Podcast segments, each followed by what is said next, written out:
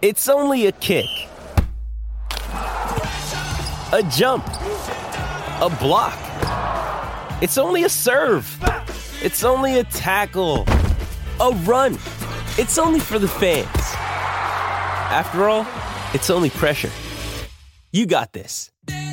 Adidas.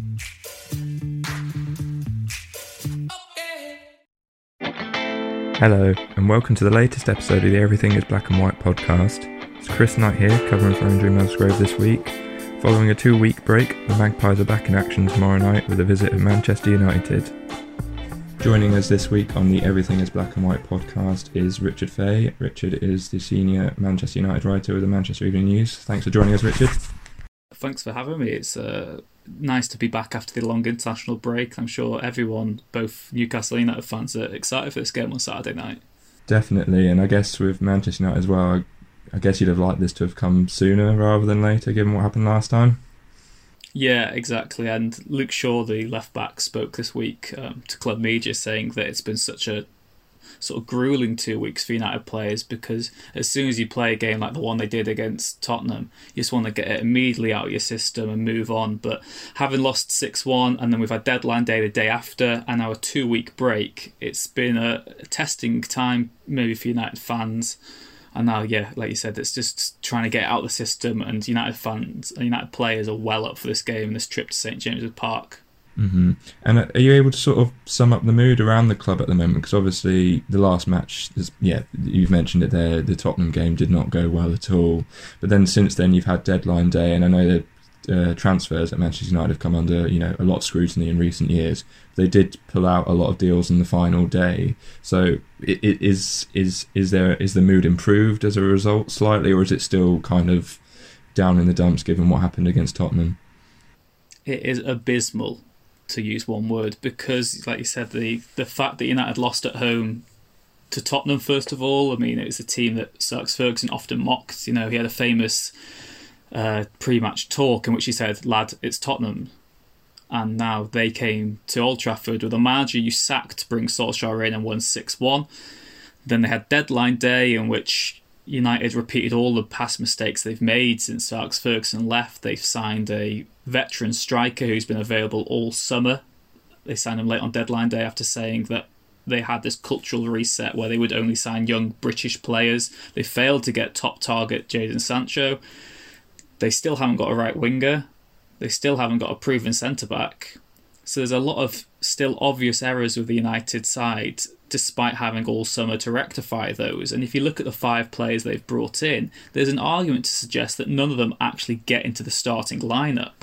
So then you've had to strengthen your side that finished third last season, and United haven't done it adequately enough. The gap's only going to get bigger between City and Liverpool, but it's also the teams around them Chelsea, Arsenal, and even Everton now are direct competition for United. So the mood's bad, the results have been bad. United are on course for their worst league start since I think 1986 when they lost three of their opening four games. At the moment, they've lost two of their opening three. Newcastle away, I think there's probably a bonus that the fans aren't there because as we saw last season, they really sort of amplified Newcastle's level of performance. But it's going to be a tricky game. And for United, it's a no win game because they either go to Newcastle away and win or they don't. And the issues get even, they sort of get snowballed and things get worse and worse. And the last two weeks is the real sort of first time that Solskjaer has been seriously criticised for the work he's done, not just what the club have done, but what he's his role at the club. And it's no surprise to see Mauricio Pochettino linked with a possible managerial appointment again. And you've got to say, ahead of such a pivotal two weeks, if United didn't win at Newcastle on Saturday night, it really could be the start of the end for Solskjaer as manager at United. And you've obviously mentioned that there. This is probably one of the first times that Solskjaer has come under real scrutiny for his, you know, input rather than just the faults of the club in itself. I know we're only talking about three games in, but that you know that Tottenham thrashing, you know, on the surface of it, I don't think anyone beforehand would have predicted a six-one. But do you think perhaps the warning signs for a performance like that had been in the making for a little while, or was it really sort of a, you know, like the Villa game with Liverpool, probably like a bolt out of the blue? I think that United have been due an absolute thrashing for a while, and I think that goes back to even when with Mourinho's last few months, I know he was maybe better at sort of closing shop and ensuring United didn't get beaten. But you look at the way they their one win in the league this season was Brighton away, and that was the controversial penalty after full time.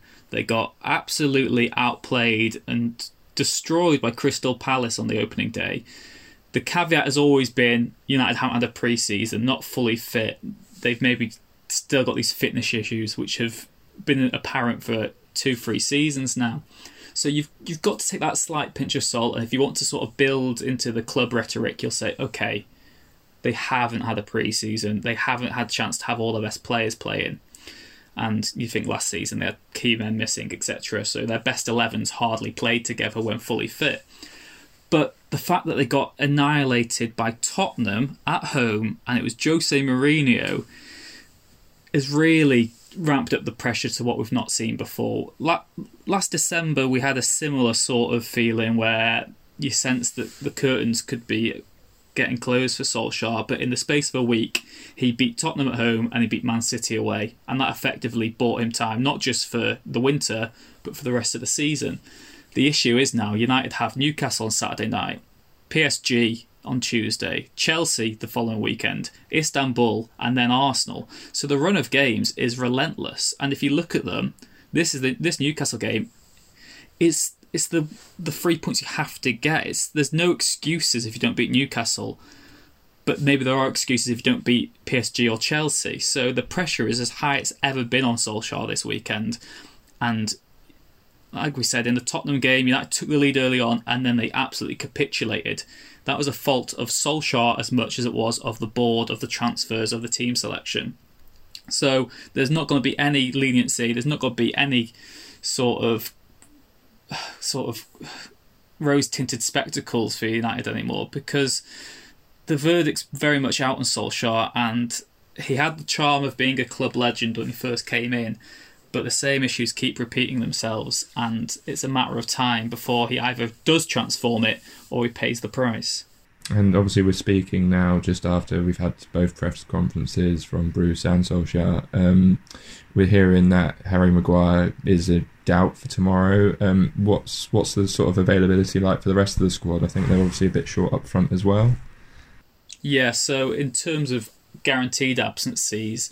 Maguire's still, as we as you said, a doubt. Um, he got injured as he got sent off for, for England on Wednesday night. But I guess the issue there is did he actually get injured or is Solskjaer throwing a bit of a bluff so that if he wasn't playing against Newcastle, there's an excuse. He's not been dropped, he's injured. So uh, you do wonder maybe if there's something underlying in terms of Maguire. Maybe he's not actually injured, but it's good to put the feeler out and see what happens. In terms of guaranteed absentees, Anthony Martial suspended for three games after a red card against Tottenham. Edinson Cavani still in self isolation, so United are short up top. But other than that, they haven't really got any glaring issues. Axel Tuanzebe, there's been lots of calls for him to come in at centre back, but he's still not quite fully fit, so it would be quite a risk to, to put him in. In goal, there's still a debate David De Gea or Dean Henderson. I don't think Solskjaer's made his mind up in terms of who's going to be the cup goalkeeper because obviously Dean Henderson's played in both Carabao Cup games, but does he treat the Champions League as he did the Europa League last season when he played Sergio Romero for the majority of games? So it's going to be interesting to see who he sticks with in goal because De Gea had a bit of a stinker for Spain on international duty. And then you've got Alex Telles, who's just signed. Um, lots of fans would prefer to see him over Luke Shaw at left back. He did play for Brazil on Wednesday night, quite late as well in their uh, World Cup qualifier, I believe, against Peru. So he's not really fully fit yet. He only came to Manchester on Thursday, so he will have had max one or two training sessions with his new teammates. So it could be difficult. But on the contrary, the fact that St James's Park will be empty, there won't be fans there, it might be a more suitable place for United to give debuts to Telles and maybe even Facundo Pellistri off the bench because it's either that or PSG or Chelsea, really. So Newcastle's going to be a, an interesting experiment, but like you said, without the two maybe most recognised number nines available, it's going to be interesting to see whether Solskjaer sticks with the 4 3 3, which he prefers, or he switches to the 3 5 2, which we saw quite a lot last season. And you have kind of sort of covered this a little bit already. I mean, it's, it's, it does sound strange to sort of be talking in these sort of terms because we are only for Manchester United anyway in terms of the league three games in, but it does already feel like you know crisis mode, I guess, for the club and Solskjaer as well. And you've sort of mentioned it as well that obviously Newcastle way. You mentioned about the fans, and you've mentioned with the you know the run of fixtures that are coming up that this is probably if you're going to go off go on paper that you know the points that they're hopefully I guess potentially banking on more so than in other ones. But are you able to put into words, you know, how important this match is for Man United when it comes? Is is it important in in in and of itself, or are we talking about it in you know relation to this tricky run of games and thinking this this is the one you've got to get off to a good start with?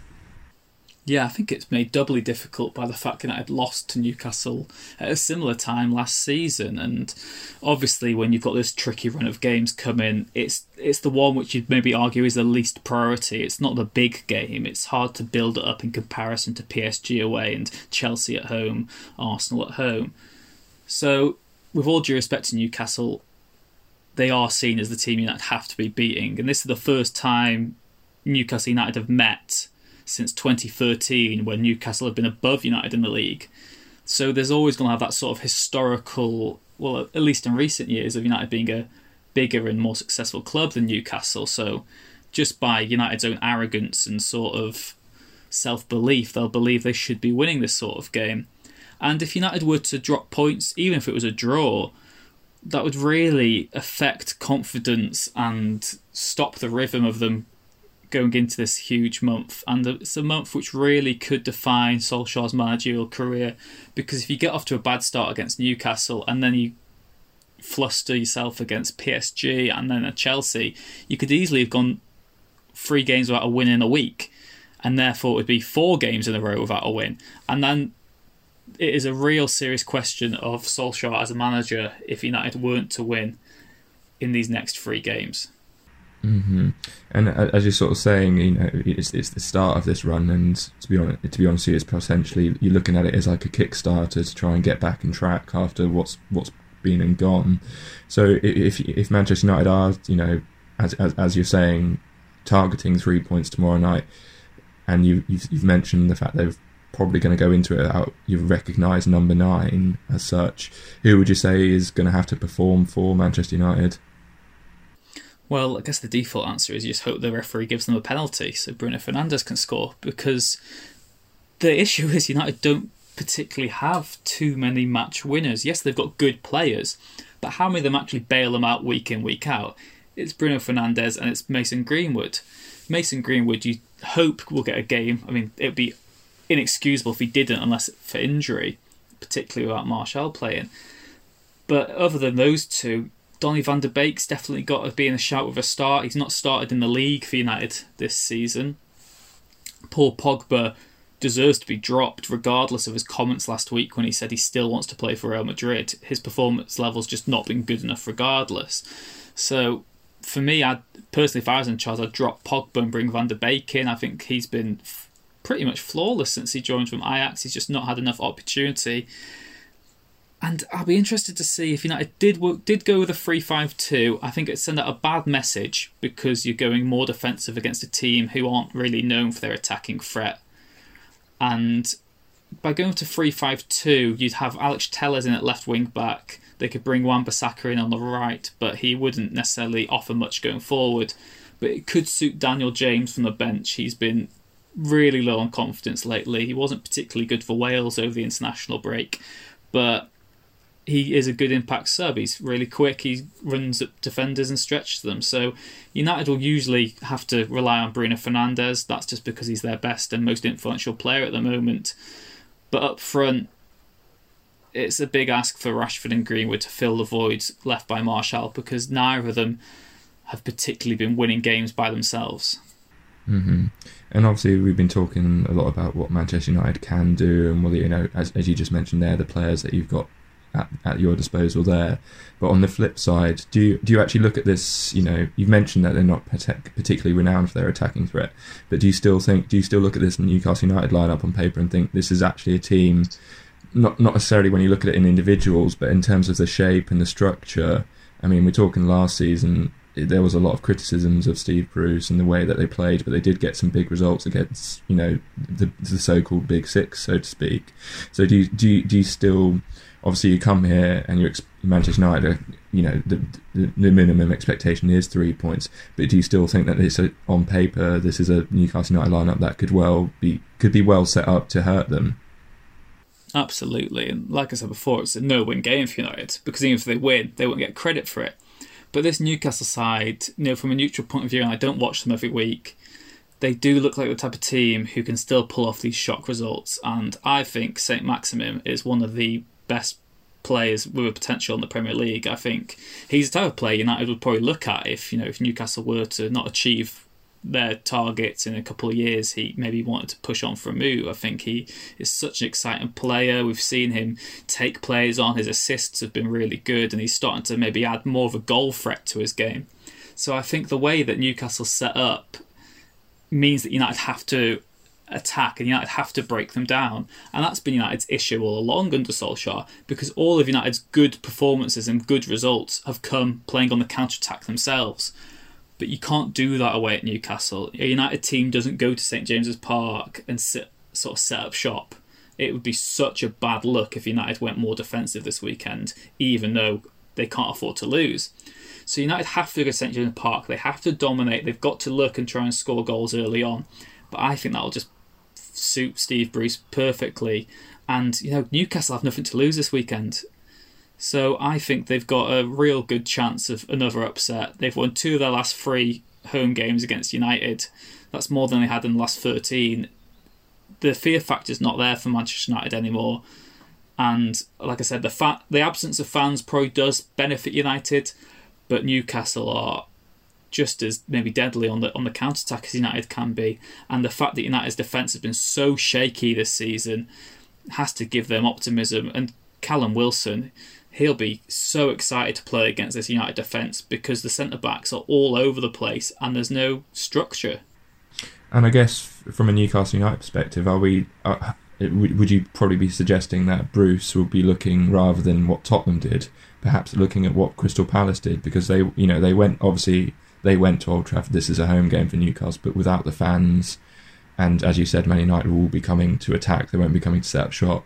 So in a way, he could be looking to look He could be seeing what Crystal Palace did. You know, I think they had was it four four two or at least two banks of four, and they just used the pace that they had on the break with Zaha and Ayew.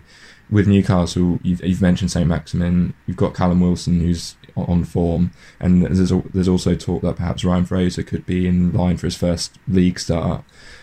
It, with with these players that I've just mentioned, then I've just just forgot about Miguel Almiron completely there. But you've you've got these players that are really well suited to playing in that way. So do you think perhaps rather than you know you know obviously scouts will be looking at what Tottenham did, but in a way is it actually looking at what Crystal Palace did and thinking that's the route to success for Newcastle? Absolutely. Uh, I mean, like I said, even the win away at Brighton, they played I think sort of a four-five-one and they absolutely blitzed United, and they were so unfortunate not to win it. Never mind to to lose. I mean, it was unconceivable United were going to win that game because anyone watching it just knew United were there for the taking, and I think they will be again this weekend. And like you said, there's the pace out wide. I know that's almost a cliche to talk about, but Luke Shaw or Telles, whoever's playing at left back, they're going to be vulnerable to pace. Wan-Bissaka's very good defensively, but if he does have to bomb up and have to join the attack at times, there's going to be a huge space left behind him. Harry Maguire's absence could actually be a blessing for United because he's been so bad as of late. There's a lot of reasons for that, of course.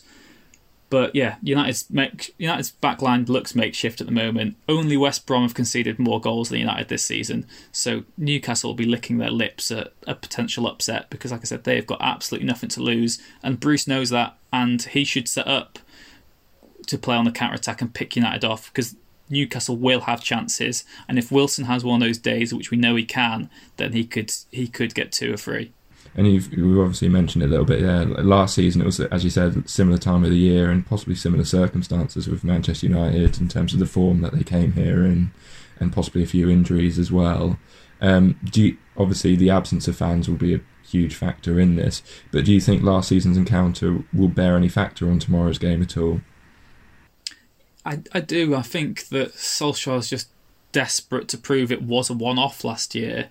Um, he spoke about it in his pretty much press conference, saying that United dominated, but then when Longstaff scored, the whole game just turned. The fans were absolutely electric. They really sort of saw Newcastle over the end and made it even more comfortable for them. But if United go behind, you always question their mentality to fight back under Solskjaer. We've seen some incredible comebacks, of course, particularly that uh, PSG one in the Champions League last season. But again, that's just an epitome of United. It's living off past successes. And if Newcastle were to score early on, I think then the United players and Solskjaer would start doubting themselves and they'd be like, it's going to be a repeat of last year. Obviously, it's cliche to say that goals change games, etc. But if it gets to half an hour, gets to half time, and United haven't scored, and maybe even Newcastle haven't scored, it'll be no doubt playing on the players' minds, definitely in the back of them. And as we saw against Tottenham, United just didn't know how to react when they did concede. So even if United were winning 1 0 and Newcastle scored, there's going to be that underlying threat of it's happening again. So this weekend is a huge mentality test for United because it's easy to say we've had two weeks off, we're going to bounce back, we'll give it our all, but to actually do that is a whole different game. And obviously we've discussed it here, and this is, as you said, the start of an incredibly difficult run for Manchester United. So anything less than three points is going to be looked at as a failure for them. So obviously we've gone through the game, you know, the game now, the setups that you're expecting, the players that are available What's what's what's your prediction for it? Do you think Man United are going to come away with three points? It's a difficult one because United now have this feeling, which they didn't have post lockdown, where you sense they could lose every single game almost. There's an argument to say they could at least. United should win. And, you know, if there was going to be some sort of consequence to it, I'd have to back United obviously playing devil advocate, and I think Newcastle can cause problems on the break. But look, it's United versus Newcastle. United should be winning, and I'd still expect them to just about win. I wouldn't say it would be comfortable, one goal either way, but I'd probably go two on United. Right, I'm, I'm, I'm thinking a draw to be honest with you. I'm thinking one all, but yeah, I, I agree with you in the sense I think it could be one goal either way. Um, I don't think it'll. I think it'll be a close game. But no, well, th- thanks so much for your time today, Richard. And yeah, well, we'll see. We'll see how this pans out tomorrow, I guess. Yeah, we will. Thank you very much for having me, and all the best for the rest of the season to both you and the fans. Brilliant. Thanks, and to you too.